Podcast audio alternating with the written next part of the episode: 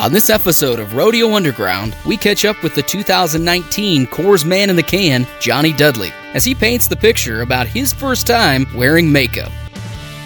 The clown looks at me, he says, What are you doing? Rodeo Underground, where reride stories from the past become legendary for the future.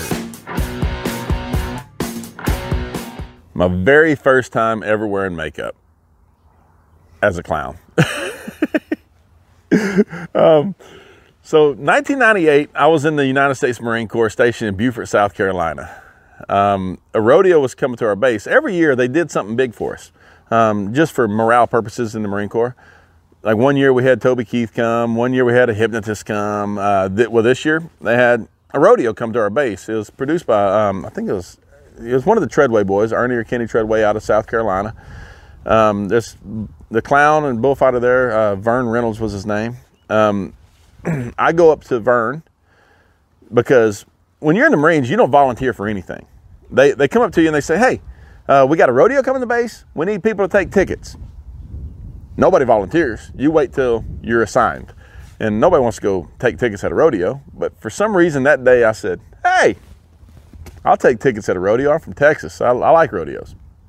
Well, I get to the rodeo and I'm taking tickets. And about halfway through the rodeo, I decided to go watch it. So the first performance, I go out there and I'm watching this clown. He's having a blast. I'm thinking, that's a cool job. i would love to be a rodeo clown someday. Well, this clown, little dumpy clown, he jumps the fence, runs into the crowd. There's a big buck marine. I mean, he's been working out for 18 years in a row. I mean, he's just the biggest dude on base, 270 pounds. He could be in a, you know, he looks like Arnold Schwarzenegger over there. And he has a smoking hot blonde headed wife sitting next to him. And this, well, this clown jumps the fence, runs up there, talks to that Marine. Next thing you know, he jumps on his wife's lap, and the, this big buck Marine's taking pictures of this clown sitting on his wife's lap.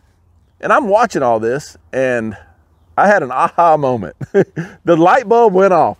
I said, Are you telling me that this little short, dumpy clown can run into the stands and the biggest, toughest dude in the on the whole base. Uh, the clown sitting on his wife's lap with his arm around this smoking hot blonde, and the Marine's taking pictures. I want to be that guy, not the Marine. I, mean, I was already the Marine. I wanted to be the clown. Um, so after the rodeo, I go up to him. I said, "I want to be a clown." He said, "Well, you're a Marine." I said, "I know that, but I want to be a clown." He said, uh, Okay. He said, How about you come to the rodeo tomorrow? It's a two performance rodeo. He said, I'll let you come out in the arena with me and you can help me with the, my clown acts. Cool.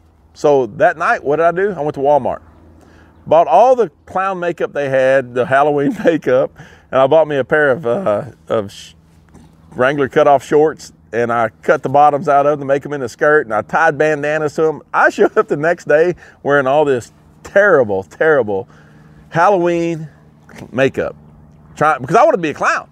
And he, the dude looks, the clown looks at me. He says, "What are you doing?" I said, I'm "You said I could be a clown." He said, "No." I said you could help with clown acts. I didn't tell you you could be a clown. He said, "But since you're already dressed up," he said, "Come in the arena with me." He said, "I'll let you fight bulls." I said, "All right." Um, he said, "But," he said, "Put your hand on the fence and do not ever let that hand leave the fence." he said, because he said, I'll lose my career if you get hurt. I said, that sounds good. So what did I do? I went in there and I held on that fence the whole time.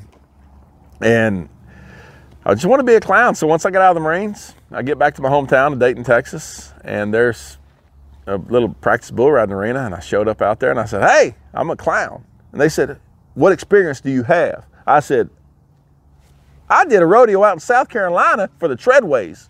And he said, Oh, you're a clown for real? I said, Oh, yeah. And uh, next thing you know, 20 years later, 2019 Coors Man in the can. This episode of Rodeo Underground brought to you by Fenoglio Boot Company. There's nothing finer than Fenoglio.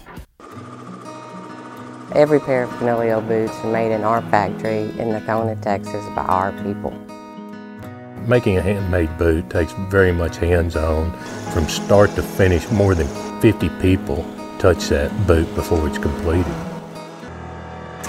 The way our boots are constructed is really traditional, and that means to do an all leather construction. So that means that our insoles are veg finish, heavy leather, the same as the outsoles. They're all cut by hand to our specs.